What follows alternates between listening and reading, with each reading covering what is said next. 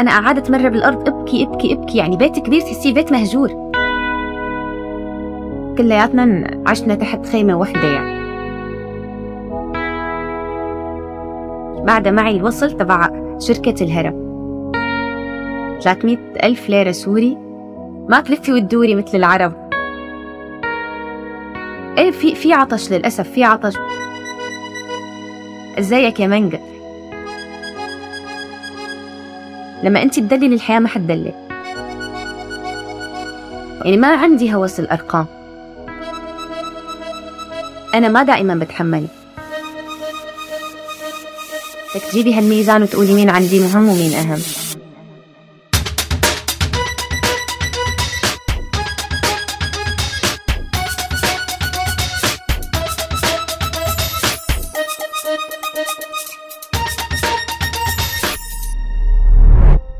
قدام مايك الإذاعة كل الضيوف بيعروا مشاعرهم ولأن ما في كاميرا بتصير الحقيقة مكثفة أكثر الوجه مخبى والصوت مكشوف. The Refugee Boss الحقيقة كاملة وبالتفصيل.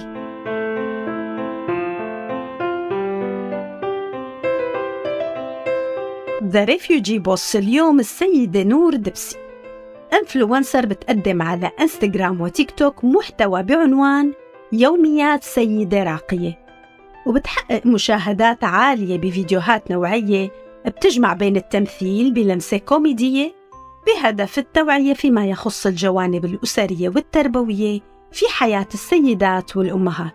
ومع أنه نور خريجة كلية الإعلام بجامعة دمشق بس هالسيدة طلعت طفلة عفوية جدا وبصوتها الرنان تدفقوا كلماتها مثل كرج المي. حكت لي حكاية البنت اللي كبرت ودرست وحلمت وتزوجت وتغربت وتشنططت بغمضة عين وبظروف استثنائية لوصلت للندن. حكت لي كيف مسكت لي أول مرة فرشاة الشعر وتخيلتها ميكروفون. وما حدا تخيل إنه هالبنت الخجولة بتمتلك الشجاعة المناسبة لمواجهة العالم والناس. وبلشنا بالسردة من بيت العيلة بالشام بيت الحب والسعادة. ما بتذكر إلا أشياء حلوة عن دمشق وطفولتي فيها والبساطة يلي كانت فيها. بيت دافي أه وضع مادي ما له ميسور بالمطلق بس أه الحمد لله يعني أبي الله يرحمه عاش ومات ما حرمنا شيء. يعني بتذكر كل عيد رغم إنه أحيانا يكون وضعه الاقتصادي شوي على قده بس على الأقل إذا ما بده يشتري لنا كثير هيك شغلات fancy يعني على الأقل يشتري لنا مثلا بنطلون جينز وكنزة. هي إجباري. قد ما كان وضعه الاقتصادي سيء ما حرمنا شيء يعني أحسن الأكل الحمد لله كنا ناكله. أحسن اللبس أحسن التعليم. أم وأب بيحبوا بعض. أربع إخوات عايشين هيك ببيئة لطيفة صبي وثلاث بنات. مثل هذا بمسلسل بنات أكريكوز يعني هدول أربع بنات دائما قصص بيناتهم أنا وإخواتي. من أنا وصغيرة. يعني بمسك كنت المي... مشط الشعر الفرشاة الشعر وقف على المراية عند ماما وبحكي وأعمل برنامج مسابقات. وكان عندي مثلا يوميا بالهلأ بتذكر. إنه الساعة ستة أنا لازم فوت على الغرفة سكر الباب على حالي وأستقبل اتصالات العالم على توب 10 أغاني مثلا وألف من عقلي وأحكي فلان حكى من هالمدينة فلان حكى من هالمدينة. إيه بحب من أنا وصغيرة وألبس تياب ماما. حتى يا نجوى كرم كنت كتير مهووسة فيها بالتسعينات. أول ما ينزل كان الكاسيت تبعها اللي فيه 8 9 أغاني. ماما تشتري لي كان حقه 50 ليرة بهداك الوقت. وصدقا معي ثلاث أربع أيام أحفظ التسع أغاني وأعمل حالي بقى أنا نجوى كرم كل يوم يكون عندي حفلة يوميا في وصلة غنائية. وفوت على الغرفة وغني. فبحب إنه إيه بحب وقف قدام الكاميرا بحب هيك أمسك مايك بحب أعبر عن حالي عن أفكاري. من أنا وصغيرة ومن أنا وصغيرة حاطة إنه أنا بدي يكون شيء مجال الإعلام. يا إعلام كان يا تمثيل بس التمثيل نوعا ما شوي كان صعب كوني إنه محجبة وهيك فلا أنه خليني إعلام. على الأقل أطلع أحكي مع العالم أعبر عن آرائي. بتعرفي أنا لأنه شخصية يمكن ببين للعالم إنه أنا يعني بطلع وبعمل فيديوهات وكذا بس أنا حدا كتير خجول. يعني حتى قدام العالم أنا خجولة. يعني ثلاث أربع أشخاص إذا بيجتمعوا معي بحمر فورا وبخجل. يعني حتى طبقة صوتي بحسها بتختلف لما أنا بكون قاعدة مع عالم أنا مرتاحة بالقعدة معه. فما بعتقد بيوم من الأيام حدا قال لي إنه انت موهوبة بموضوع الإعلام؟ بس إنه كل العالم كانت مثلا إنه الحمد لله يعني شخصية محبوبة بقدر لما أكون بمكان يعني أطفي هيك شو بيقولوا لمسة لطيفة على المكان. ما لي حدا كتير ضوجة وبنفس الوقت ما حدا بيقعد. يعني إلي هيك ستايلي معين بيشبه نور يعني. بالمدرسة كنت شاطرة كتير.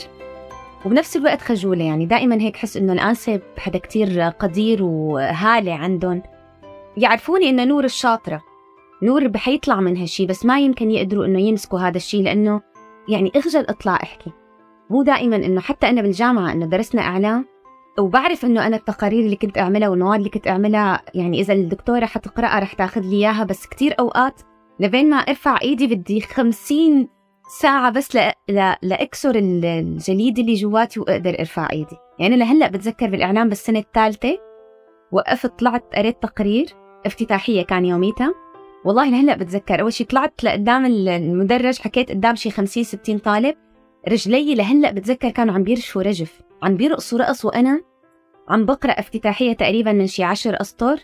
وآخر شيء الدكتورة طارق فيها صفقت لي وحتى أخذتها وطبعتها كنموذج لتتوزع على الصف.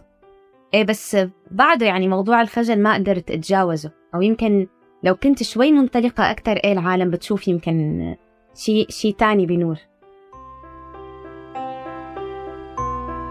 نور حلم حياتها الكبير تقدم برنامج تلفزيوني لكن موهبتها ظهرت بكتابة السكتش الدرامي يلي هو أساس اللي عم تعمله وتقدمه اليوم على وسائل التواصل الاجتماعي بيوميات سيدة راقية. تعالوا نسمع شو أول شي كتبته لمشروع التخرج من كلية الإعلام وشو العقبة اللي وقفت بطريق متابعة هالمشروع. ليوصل للتلفزيون. أنا كتير بحب التلفزيون. كنت متأثرة بفترة من حياتي بأوبرا وينفري. بحب البرنامج الاجتماعي إنه تحكي قصص إنسانية. أنا حدا كتير بيحب الشيء الرياليتي الواقع. فكتير حب إنه يكون عندي هيك أتمنى برنامج أو حتى لو كان فقرة ببرنامج. أحكي فيه عن قصص عالم قصص حقيقية قصص اجتماعية أعطي معلومة. فكان موضوع الإعلام محسوم عندي من زمان يعني إنه أنا بدي يكون شيء على التلفزيون. كان عبارة عن سكتشات مثل بقعة ضوء. أخذناها شراكة أنا وصديقتي عملنا مثل سيناريو تقريبا لبرنامج كان سميناه ألوان. آه، أنا كتبت عشر حلقات عشر سكتشات وصديقتي كتبت تقريبا عشر سكتشات وجبت معدل عالي بتذكر يا 85 يا 90% بعتقد بالمشروع التخرج. حتى مرة يمكن عرضناهم على بقعة ضوء بس لأنه برجع بقول لك يعني أنا تخرجت بال 2011 كان بلشت تتخربط الأوضاع بسوريا ف يعني لم يؤخذ على محمل الجد وخلص وأنا ما سعيت له للموضوع.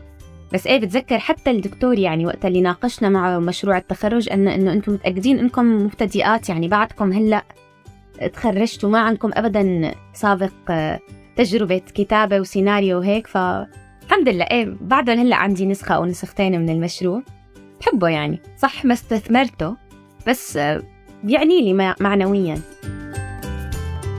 هي بتعرفي مسلسل مرايا؟ مو كان يكتب ياسر العظمة مما قرأ وسمع وشاهد؟ نفس الشيء كانت الحلقة هلا للأمانة ما كتير بتذكر يعني القصة لها 13 سنة وسبحان الله يمكن هل من 2011 لهلأ على زخم الأحداث اللي صارت بحياة كل حدا فينا. صار بتحسي يعني 2011 آه، قرن ثاني يعني كأنه قبل 20 30 40 سنة مو كأنه بس قبل 12 سنة يعني. للأمانة ما كتير بتذكر ما ما بتذكر. مهما نسي الإنسان ومر الزمان الأصل حي وحاضر. وتركيبة الهوية الفلسطينية السورية رح تضل تميز أصحابها خاصة أنه الشعبين مروا برحلة معاناة طويلة للبحث عن ملجأ آمن في هذا العالم. فكيف أخذت نور قرار مغادرة دمشق والزواج بتركيا؟ وكيف مر الانتظار قبل ما توصل على لندن؟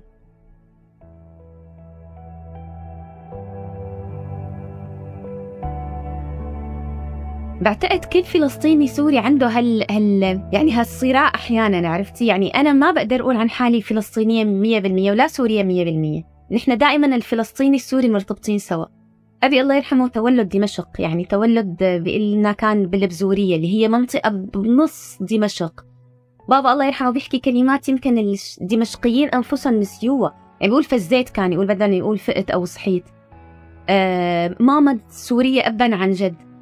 يعني نحس حالنا نحن فعليا أوكي نحن سوريين 100% بس بنفس الوقت لا أنا جذور أبي الله يرحمه من فلسطين من عكا. ولهلأ بفتخر يعني يمكن انتمائي شوي أكثر بحكم البيئة اللي ولدت فيها والعالم إنه لسوريا بس بنفس الوقت أنا أنا هي أي حدا بتعرف علي بيقول لي أنا فلسطيني بقول له أنا فلسطينية جذوري من فلسطين أبي الله يرحمه من عكا. صح ولدت بدمشق بس جدي طلع من 48 وبلش أسرد له هي القصة الهجرة تبع أي فلسطيني عاشها يعني ب 48 للأسف. ف إيه بحب أقول عن حالي فلسطينية سورية بحب هذا ال mix بيناتهم. إنه أنا بنتمي لهالبلد وبنفس الوقت بنتمي لبلد تاني ولو إنه بتاريخي بجذوري يعني لا يمكن نسيانه. بالفترة اللي صار فيها الأوضاع والحرب بسوريا وهيك ما عاد في فرق بين فلسطيني سوري ولا سوري ولا ما بعرف. خلص كلياتنا عشنا تحت خيمة واحدة يعني فيها عنف فيها للأسف ضرب دمار. فكان ما عندك خيار يا بدك تبقي بهي الظروف وتتحمليها. رغم كل قساوتها بدك تاخذي قرار وتطلعي أو تهربي أو نزوح أو أي شيء يعني بدك تاخذي خطوة لقدام. ما كان قرار سهل علي أبدا أبدا أبدا. نحن أربع أخوات أخي أكبر شي بعدين أنا بعدين بنتين فأنا أعتبر الكبيرة بين البنات. وكتير متعلقة كنت بأبي الله يرحمه وبأمي وبالعيلة ف مجرد ما هيك زوجي يعني دخل حياتي وبلشنا نحكي بموضوع إنه زواج وارتباط أكيد الله بيهيئ لك الأسباب مشان تاخدي الخطوه الثانية بحياتك. بهديك الفترة حسيت كل شيء عم بيتهيأ لي مشان نور اطلعي نور خذي هالخطوة واطلعي برا دمشق. تزوجي هذا الإنسان وبلشي حياتك برا دمشق. كل شيء سبحان الله كل شيء كل شيء وقتها كنا عم بحكي أنا ومحمد كنا خطبة وهيك ومو عارفين إنه نحن كيف بقى بدنا نلتقى. اللي بدك تطلعي على تركيا نلتقى بس تطلعي بشكل مثل ما كل هالسوريين طلعوا. وقتها كانت الساعة ستة بالليل ومقطوعة الكهرباء بمنطقتنا وماما وبابا عم بيشربوا قهوة طلعت هيك من الغرفة بعد ما حكيت مع محمد أول ما قلت الموضوع هيك بخوف وتردد بابا سكت وماما سكتت مع إنه ماما هي الشخصية اللي يمكن شوي أقوى أو حدية. سبحان الله الله سكتون الله هيأ لي ناس يساعدوني بموضوع الطلعة ناس استقبلوني بإسطنبول.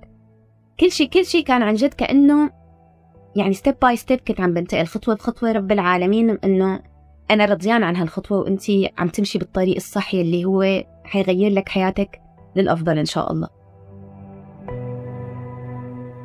بإسطنبول هنيك تزوجنا اجت ماما كونها سورية الجنسية فكان سهل عليها تطلع من من دمشق لاسطنبول. تزوجنا هنيك بقيت باسطنبول عند أصدقائي محمد رجع على لندن لبين ما عملنا أوراق آه، السباوز فيزا فيزا الزوجة وهيك أخذ الموضوع ثلاثة شهور. سبحان الله يعني بهديك الفترة عرفت إني حامل فأجيت بعد ثلاثة شهور على لندن فورا يعني بالشهر الرابع تقريبا بأول بنت كان عندي إياها. كانت تجربة غريبة وحلوة وصعبة بنفس الوقت. أنا قاعدة بمكان ما بعرفه كتير وحامل وزوجي ما عاد قدر ينزل من لندن نتيجة انشغل كتير بشغله وأهلي بسوريا ما عاد قدروا يطلعوا. فأي ما كان صعب. يعني حتى بتذكر بصديقتي لأجل الحظ اللي كنت قاعدة عندها إجاها لم الشمل اللي راحت على هولندا فأنا قعدت ثلاثة أيام ببيت. هلأ بتذكر منطقة الفاتح هيك كان شاب سوري آخذ عمارة وعاملها لسكن للطالبات. بس فعليا لسه ما افتتح العمارة يعني حتى فتت أنا اللي تخوت فوق بعضهم التختين وبعدهم عليهم الورق. يعني البيت ريحة الدهان فيه بس كانت قاعدة سيدة كبيرة فيه بالسن تقريبا 60 70 سنة. مثل ما قعدها إلا نحن حنفتح هذا البيت بس يمكن بعد شهر شهرين مبدئيا خليكي قاعدة هون. فقعدت فيه ثلاثة أيام هذا البيت بس وكنت حامل. يعني في موقف ما بنساه أنا قعدت مرة بالأرض أبكي أبكي أبكي. يعني بيت كبير تحسيه بيت مهجور بس فيه تخوت ومغلفين وما في حدا. فهي الست الكبيرة طول وقتها قاعدة تحت. سبحان الله كانت شوي مريبة بالنسبة لإلي يعني. إيه ما بعرف كيف نمت الليل ما بعرف كيف حس حالي إنه أنا ويا ربي وين؟ يعني أنا كنت قاعدة ببيت أهلي معززة مكرمة. رد بعدين أوكي طلعت قعدت عند رفيقتي بس هذا المكان مخيف كان بالنسبة لإلي. الحمد لله يعني ما في ثلاثة أيام. فبرجع بقول لك الله بيبعت الفرج بشكل ما بتتوقعي. صديقة هيك من قلب الدنيا ما بعرف كيف إنه نور تعي عندي شو رأيك؟ أنا قاعدة لحالي. قلت له والله الله بعتك إلي مثل مثل غلا. حملت حالي ما في يومين ونص. سلمت على هي السيدة قلت لها اعذريني أنا لازم أروح. وقعدت عند رفيقتي رجع شوي الأمان لإلي يعني. بعد ما تركت هداك البيت المهجور نور عم تركض بالحكاية فاضطريت وقفها لأسألها عن محمد. احكي لنا عن هالعريس. كيف وثقتي تروحي لعند شخص يا دوب محاكيتيه على السكايب وهون بلش العطف والحب والحنان يطفوا من عيون نور وهي عم تحكي لي حكاية مهمة عن علاقة أساسها الثقة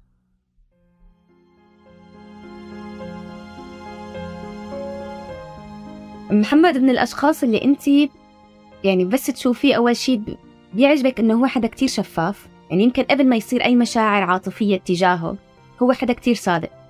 يعني أنا يمكن أكثر إنسان صادق بحياتي مر معي محمد وصادق مع نفسه ومع غيره. يعني يمكن نحن لأنه تعرفنا عن طريق أصدقاء مشتركين وعن النت وهيك فما كان في ما, ما كنا قادرين أول فترة نشوف بعض face to face يعني كل هذا التعابير الجسم ولغة الجسد. نحن ما كنا نشوفها ومع ذلك هو ما كذب ولا بيحرف. يعني تخيلي حدا أول ما شافك يقول لك سلبياته قبل إيجابياته يقول لك أنا هيك وهيك وهيك وهيك.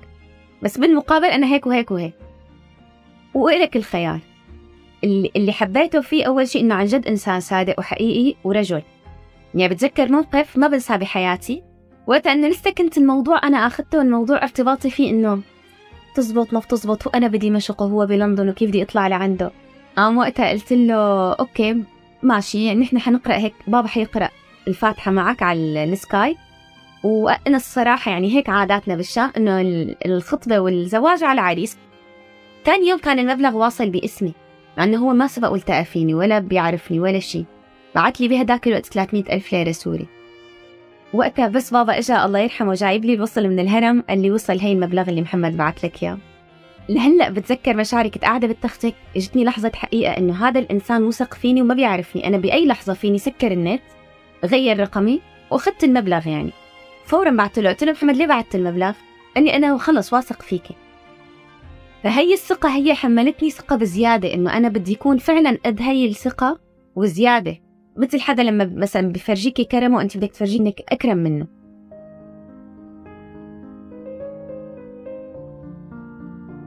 وبعدها معي ورقة الهرم لهلا. القصة إلها من 2000 شهر واحد أو 2 2015 بعدها معي الوصل تبع شركة الهرم. 300 ألف ليرة سوري واصلة على اسم نور محمود دبسي. بعدها لهلا معي. ولا ممكن فرط فيها وبس يكبروا الأولاد إن شاء الله بدي فرجيهم إياها إنه هي أبوكم مصدر للثقة يعني فكونوا مثله. العالم لما تشوفكم يعرفوا إنه مثلا جوليا ووسام هن مصدر ثقة. والواحد بيقدر يعتمد عليهم بالحياة. الثقة موقف. انت بتكوني واقفة على خلينا نقول على جسر. حيصير موقف. يا حتحسي حالك إنه انت واقفة على درب مرج أخضر يا حتحسي حالك واقفة على بركان. وأنا فعلا لما طلعت على إسطنبول أنا ما بعرفه. يعني أنا طلعت بشكل غير شرعي من سوريا. فانت طالعة على المجهول. هالزلمه حتشوفيه أول مرة يا حتحبيه يا لا؟ يا حيصير كيمياء بيناتكم يا لا؟ وفعلا أول مرة شفته بالمطار قعدت أبكي. أول ما شفته قلت له محمد بس خلينا نقعد شوي. كيت قلت له خلص أنت صرت حقيقة ما عاد محمد اللي أنا عم بحكي أنا وياه على السكاي. وصلت نور على لندن بس ما انبهرت. في مدينة تانية خطفت قلبها. واسترسلت نور وهي عم تحكي عن الفرق بين لندن واسطنبول. بالأخير لندن مدينة بتحبب بحالها. فيها مزايا بتخلي ساكنها يشعر بالإنسانية والتقدير. برأي نور.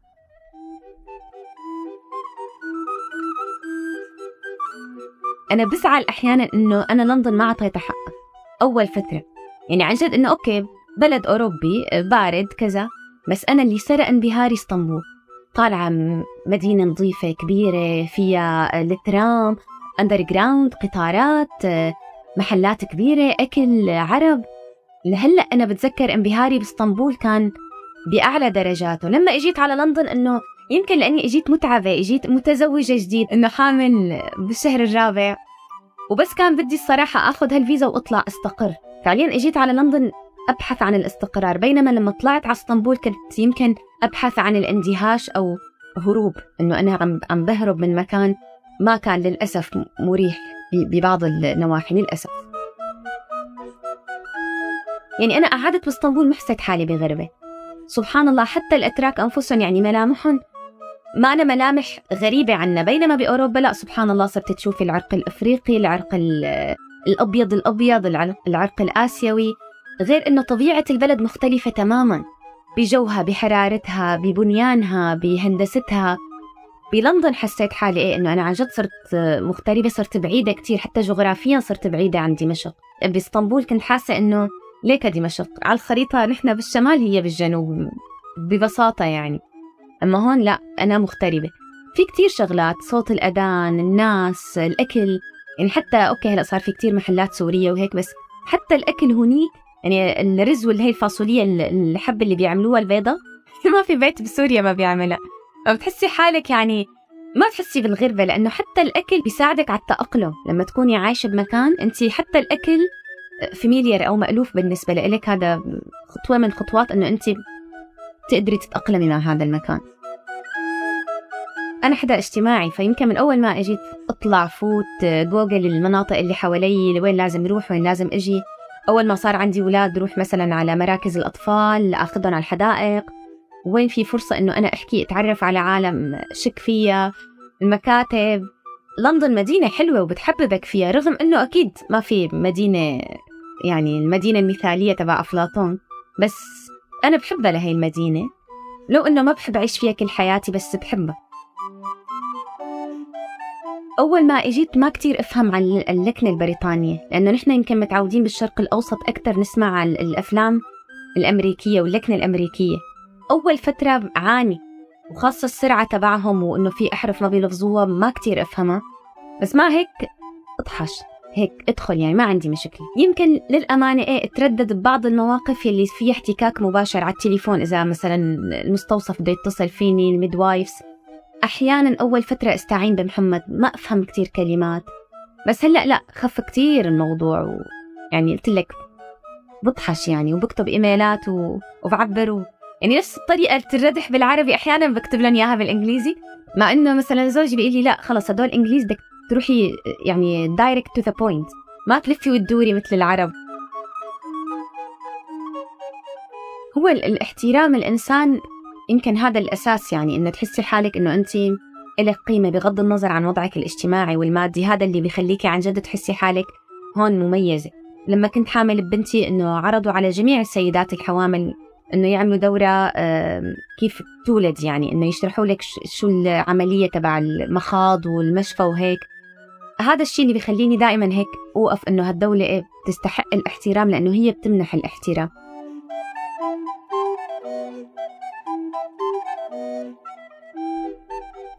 اشتغلت نور وفي براسها غاية اللقاء بعائلتها مرة تانية. وهالشي بالنسبة لحدا الأسرة بحياته من أهم وأغلى القيم كان بيستحق حتى التضحية بالشغل اللي بتحبه. وتحقق لم الشمل بالسودان اللي ترك ذكريات لا تنسى. خلت نور تحكي بكل حب وامتنان عن الشعب السوداني. يعني كان في مثل مخطط هيك شو بيقولوا بعيد براسي إنه أنا لازم أشتغل لازم تصير معي مصاري لأنزل أشوف أهلي. الله يخلي لي زوجي بعرف قادر يصرف علي بهذا الموضوع بس أنا هذا الموضوع بالذات بدي يكون من من مصاري أنا. فللأمانة بهداك الوقت بحثت عن العمل مو لغاية العمل لغاية الراتب تبع العمل يلي حيخليني أشوف أهلي. فوقتها تركت بنتي عمرها أول يوم دون كان جولي عمرها تسع شهور. حطيتها بروضة خاصة وكنت أدفع فعليا نص راتبي بالضبط لهي الروضة وروح لآخر الدنيا. يعني أنا كان بيتي بجنوب لندن أطلع لشرق غرب لندن يوميا. بس إنه العقد سنوي كان بأحد المؤسسات الإعلامية.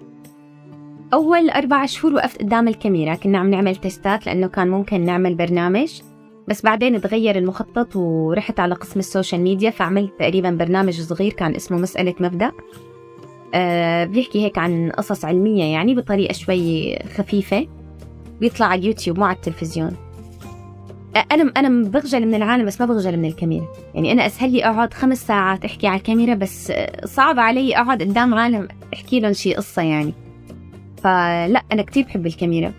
وحققت لي إنه خلص انت دخلتي بمجال العمل يعني مع ادلتس مع ناس كبار مع ناس يعني professional كانت تجربة حلوة للأمانة وكان بتمنى أعيدها يعني إنه بس سبحان الله ظروف كمان الطفلين وغربة والاعتماد الكلي عليكي بقى بدك تحطي بدك تجيبي هالميزان وتقولي مين عندي مهم ومين أهم. بس كانت تجربة للأمانة ما بنساها كمان يعني. سنة كاملة الحمد لله قدمت وأخذت. وجمعت مبلغ الحمد لله بعد 12 شهر كافيني أبقى. سنة بآخر أربع شهور حبلت بابني الثاني. وهيك هيك أنا كنت راسمة ببالي للأمانة ولله الحمد يعني إنه أنا بس بدي أشتغل سنة بدي اجمع مبلغ روح شوف فيه أهلي وقبل ما يخلص شغلي بدي احبل مشان إنه ما يكون في فرق كتير بين أول بنت أول طفل وثاني طفل. والحمد لله على نهاية 2017 كان إني مش شايفة أهلي سنتين ونص الحمد لله يعني كنت مصمدة مبلغ. رحت قابلتهم بالسودان. يعني إذا بقول لك أجمل ست أيام بحياتي كون يمكن ظلمت يعني فعلا من أجمل. ولهلا والله إذا بشوف أي سوداني بالطريق أو بسمع أي شيء عن السودان بحس إنه هذا البلد صار يعني لي لأنه في إلي ذكريات فيه لا يمكن. لندن بعظمتها ما أعطتني إياها. ست أيام بالسودان من أجمل أيام حياتي.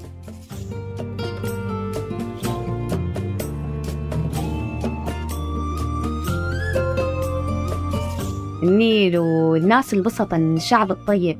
يعني بتركبي معهم بالتوك توك هيك مثل سيارة صغيرة. ناس طيبين. يعني أنا هلأ بتذكر مرة سائق قال له لبابا إزيك يا مانجا كتير شعب طيب كتير شعب لطيف مبتسم رغم إنه للأسف كمان وضعنا المعيشي والاقتصادي ما وضع جيد يعني. بس بيرحبوا بالضيف بلد حلوة طيبة كريمة. يعني وبتستحق إنه فعلا تكون من من أفضل البلدان بالعالم. عندهم ثروات ثروات حيوانية عندهم مساحات كبيرة. شعب طيب جميل. ما بنسى يعني ست أيام بالسودان ولا يمكن إنساهم. نور قالت إنها ما بتندم على ترك الشغل وهي مؤمنة إنه لو إلها نصيب بالعمل الإعلامي على التلفزيون رح تحصل عليه عاجلا أم آجلا. بس حاليا جوليا ووسام بمرحلة عمرية بيستحقوا التركيز. تعالوا نسمع كيف وهي غطسانة بالبيت وترباية الأولاد طلعت معها فكرة يوميات سيدة راقية على إنستغرام.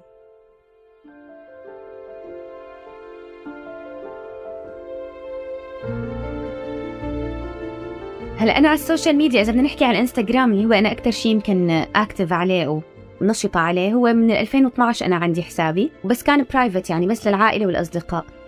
بلش عالميا مو بس عندي يعني بلش عالميا موضوع ال stories موضوع إنه العالم تلتجئ لل social media أكثر من أي تلفزيون وهيك. وأنا already دارسة إعلام يعني هذا مجالي. بقول لك إذا أنا يعني ما كان في social media فكنت حكون على التلفزيون قولا واحدا. فمثل إنه لقيت إنه okay خلص خليني أفتح منصتي اللي هي كانت صغيرة خليني افتحها لل public و... وأنا already حدا بيكتب يعني بحب الكتابة بحب اللغة العربية. فصرت أنشر هيك صورة مثلا مع مع موضوع صورة مع خاطرة مع كذا. أول فيديو بتذكر نشرته تحت عنوان هيك يوميات سيدة راقية إنه كيف الأم بتشتغل وعندها بيبي إنه أنت بتضلي حاملتي طول الوقت بإيدك وعم تشتغلي. ما في حل تاني يعني. ومن وقتها إنه بلشوا العالم شوي يتفاعلوا عليه. صرت أي فكرة هيك تطلع ببالي أحيانا موقف حقيقي يكون مع أولادي صار صوره مع رفقاتي أسمع عنه. صوره فالحمد لله يعني الحمد لله هو القبول من عند الله عز وجل. الحمد لله الناس بلشت تحب هذا الشيء. وفي في أشخاص على ال social media دعموني يعني. أنا في صديقة من أيام الجامعة وهلا يعني هي influencer لمى الأصيل بأمريكا. ما بنساها يعني يمكن أكثر من مرة هيك حكت عني. فكان يعني الحمد لله من الناس اللي كتير دعموني. يعني وعرفت العالم علي. فأم يعني كمان الله يجزيها الخير ما بنسى لها الموقف زائد لما في فيديوهات مثلا سبحان الله تنتشر على منصات بتجيب كتير مشاهدات أو على جروبات وأنا دائما بحط اسمي على كل فيديو فالعالم بتبلش تضيف وهيك يعني الحمد لله. أنا على السوشيال ميديا يعني للآن مثلا إذا بدي أقول لك خط زمني يمكن أعتبر شوي التقدم تبعي بطيء بس أنا والله مو إنه لأنه مقابلة وهيك بس صدقا الأرقام ما بتشكل لي هاجس إنه هي إنه مثلا أنا ممكن فلانة بظرف ست شهور صار عندها ضعف رقمي. بس عن جد أنا حتى أحيانا السوشيال ميديا يوميا ما بعرف شو بدي أنشر. يعني بقول ما بدي بس أقدم للعالم بس إنه شوفوني شوفوني يا إنه شيء عن جد يكون حلو وخفيف. يعني ما عندي هوس الأرقام.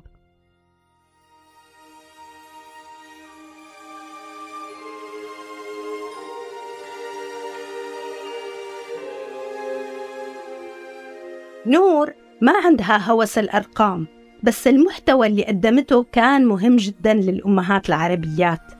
شرحت فيه عن خدمات تبدو بديهية بأوروبا وحق من حقوق الأم والطفل لكن للأسف بعيد المنال في بعض البلدان العربية. واستفاضت نور بالحديث عن الفطرة والعفوية بمسألة التربية وأهمية تعليم الأطفال اللغة العربية حتى لو مكسرة في بلاد الاغتراب.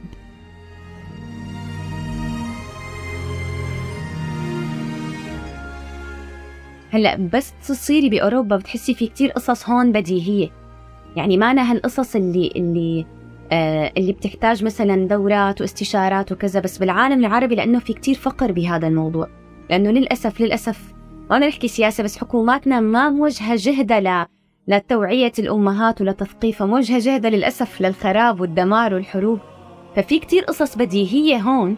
بعض السيدات بالعالم العربي بيشوفوها إنه هي كتير يعني مثلا مثل فكرة مراكز الأطفال نحن ما عندنا إياها بسوريا مثلا مركز الأطفال. فأنا لما كنت أحيانا بس أقول إنه أنا أخذت بنتي على مركز الأطفال هو فعليا روضة متكاملة وبيغنوا لك آخر شيء وكانوا يحطوا هيك فقرة فواكه للأطفال. هي لحالها كانت بالنسبة لنور إنه واو شو هذا؟ وشكل مجاني أنا فيني روح على أي مركز أطفال حوالي أخذ ابني يتسلى ساعتين ثلاثة وبالمقابل أنا أتسلى أتعرف على أمهات. ونحكي هيك بي بنكون بنفس الدائرة يعني عم نحكي عن الأمومة. أي حدا بالعالم العربي يمكن يشوف يقول واو شو هاد؟ يا ريت عنا هيك. بس هون هي أشياء بديهية. يعني ما بيتعاملوا معها مثل إنه مونة من الدولة. لا هذا حق من حقوقك. أنت كأم عندك مثلا نفترض أول سنة سنتين من حياتك أنت ما قادرة تشتغلي بس بالمقابل فيك ترفهي حالك فيك ترفهي ابنك فيك آه تنمي له الموتور سكيلز يلي عنده المهارات الحسية التواصل الموسيقى كذا كذا. وأشياء يعني 90% منها مجانية. المكتبات الموجودة هون المتاحف. ف إيه في في عطش للأسف في عطش. وفي يعني الحدائق. أنا بزعل أحيانا والله من الأمور اللي أنا فعلا بتمنى الله يكرمني يعني بدها ميزانية كبيرة بس بتمنى فعلا أعمل بدمشق حديقة. حديقة حديقة بمعايير آه، بتناسب الطفولة والأمومة وإنسانية. في عطش للأسف. في عطش بس بحس موجة الصفحات التربوية هي اللي زادت هذا العطش أو هي اللي ضخمت الأمور. نحن okay في أشياء يمكن كلياتنا نحتاج حدا يوعينا فيها أو يحكي لنا عن تجربته فيها بس في أشياء تم تضخيمها بشكل كتير كبير ومبالغ. برفضها للأمانة. يعني في أشياء إنه أنت كأم غريزيا يمكن تقدري تتعاملي معها. بس لما تشوفي على الصفحة على الإنستغرام أو على الفيسبوك أو على التيك توك أو كذا إنه لا هذا الموضوع آه، واحد اثنين ثلاثة أربعة آه، إذا بده يجيكي baby جديد كيف بدك تهيئي أول ولد؟ يعني هو بيكون الموضوع فطري وطبيعي عم يمشي بالنسبة إلك. تيجي بتسمعي هيك تقولي آه أنا فعلا بحاجة إنه هي أول ولد لثاني ولد. طب كيف؟ بما إنه أنت بتكون عندك هاي ال skills already هي بتكون موجودة معك. للأسف يعني وكمان الأم هي كائن هش وحساس من جوا ودائما أصلا نحن عنا عقدة الشعور بتأنيب الضمير والتقصير وهيك. فللأسف أحيانا بتيجي يعني تأثيرات وأصوات خارجية بتزيد عندك. هذا الشيء بتلعب على هي العاطفة وعلى هذا الوتر عشان أنت يعني قد يكون اللي, مكسب مادي أو ربح أو تجارة أو انتشار أو أو أو. هلا أعتقد عندي 93% من الجمهور أو من المتابعين عندي هن سيدات أعتقد 90% هن الأمهات. فيوميات سيدة راقية هي بس لتقول للعالم إنه هذا الموقف إذا ابنك مثلا بيحرجك فيه فكمان أنا ابني أحرجني. إذا هذا الموقف مريتي فيه أنت بيومياتك مع أولادك فأنا كمان مريت فيه. نوع من المشاركة. نوع من إنه أنت عم بتقدمي فكرة بطريقة شوي خفيفة كوميدية. واحيانا بحاول في فيديوهات يمكن إنه بعيدا عن الأمومة أحكي لك عن ظاهرة اجتماعية تستفزك ثقيلة يعني تقولي لا مش مسألة بس أنا في بحياتي هيك شخصيات. هلا على فكرة أنا ما كثير بحب طلع أولادي للأمانة يعني ما تركيزي على المحتوى إنه على جوليا وسام هن جزء من هذا المحتوى جزء بسيط بس. أي فكرة فيها هيك كوميديا أي فكرة فيها بحس إنه جوليا أو وسام ممكن يحبوها فيها لغة عربية فبعملها. فقلت له وقتها شو رأيك؟ يعني وهي عم تدرس حاليا عربي يعني قلت لها شو رأيك إنه يصير أنا أحكي كلمة وأنت كلمة؟ قال إيه قلت له وقالت لي قلت له بنشر الفيديو بتخليني قال إيه بشري. فعملنا شي ثلاث أربع فيديوهات وهذا أحلى واحد كان. حتى كلماتها يعني بتحسي بريئة يعني حتى قالت لي غيوم غيمة بيضاء أو غيوم بيضاء مدري شو قالت. في كلمات ما تفهمهم يعني بس انبسطت فيه إنه على الأقل هي عم بتحاول. طفلة يعني منيح منها شو ما طلع. هي وأي طفل بالمغترب شو ما طلع معه باللغة العربية الله يعطيه ألف عافية. عم بيحكي بلغة غير اللغة اللي عم بيسمعها يوميا بالشارع وبالمدرسة وبالتلفزيون وبالسوشيال ميديا. عم بيحكي هاللغة بس مع ماما وبابا. وبس بالبيت. بيجوا رفقاته حتى لو كان عربي بيحكي معهم إنجليزي. طب شو ما طلع مع هالطفل؟ الله يعطيه العافية. على الأقل حاول. وعلى الأقل عم بيفهم لغة أمه وأبوه. فما بدي إنه كمان نجلط بعضنا نحن كأمهات وكناس عايشين بأوروبا. ليش ما علمتي اولادك عربي؟ ليش مخارج الحروف عندهم مو صح ليش كذا؟ أنا عم بسعى وعم حاول. أنا ما عم بحكي عن نور يعني عم بحكي عن أي أم. الله يعطيهم ألف عافية. أي طفل قادر يحكي ولو إنه عربية مكسرة لو مخارج الحروف شوي فايتة ببعضها فتعب مشكور عليه.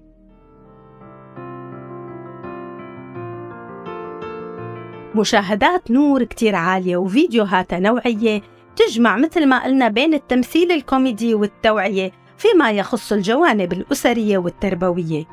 ومع هيك حتى فعلا يتحول العمل لبزنس في التزام بخطوات مو سهلة لازم تتحقق. منشان هيك سألت نور شو أكتر فيديو حاز على نسبة مشاهدات؟ وإمتى قبضتي أول مبلغ من السوشيال ميديا؟ أكثر فيديو أخذ مشاهدات تقريبا حيوصل للمليون هو الفهم الخاطئ للتربية الحديثة عند بعض الأمهات. إنه أنت لازم تضلي عم بتحاوري الطفل لآخر لحظة وما تكوني حازمة.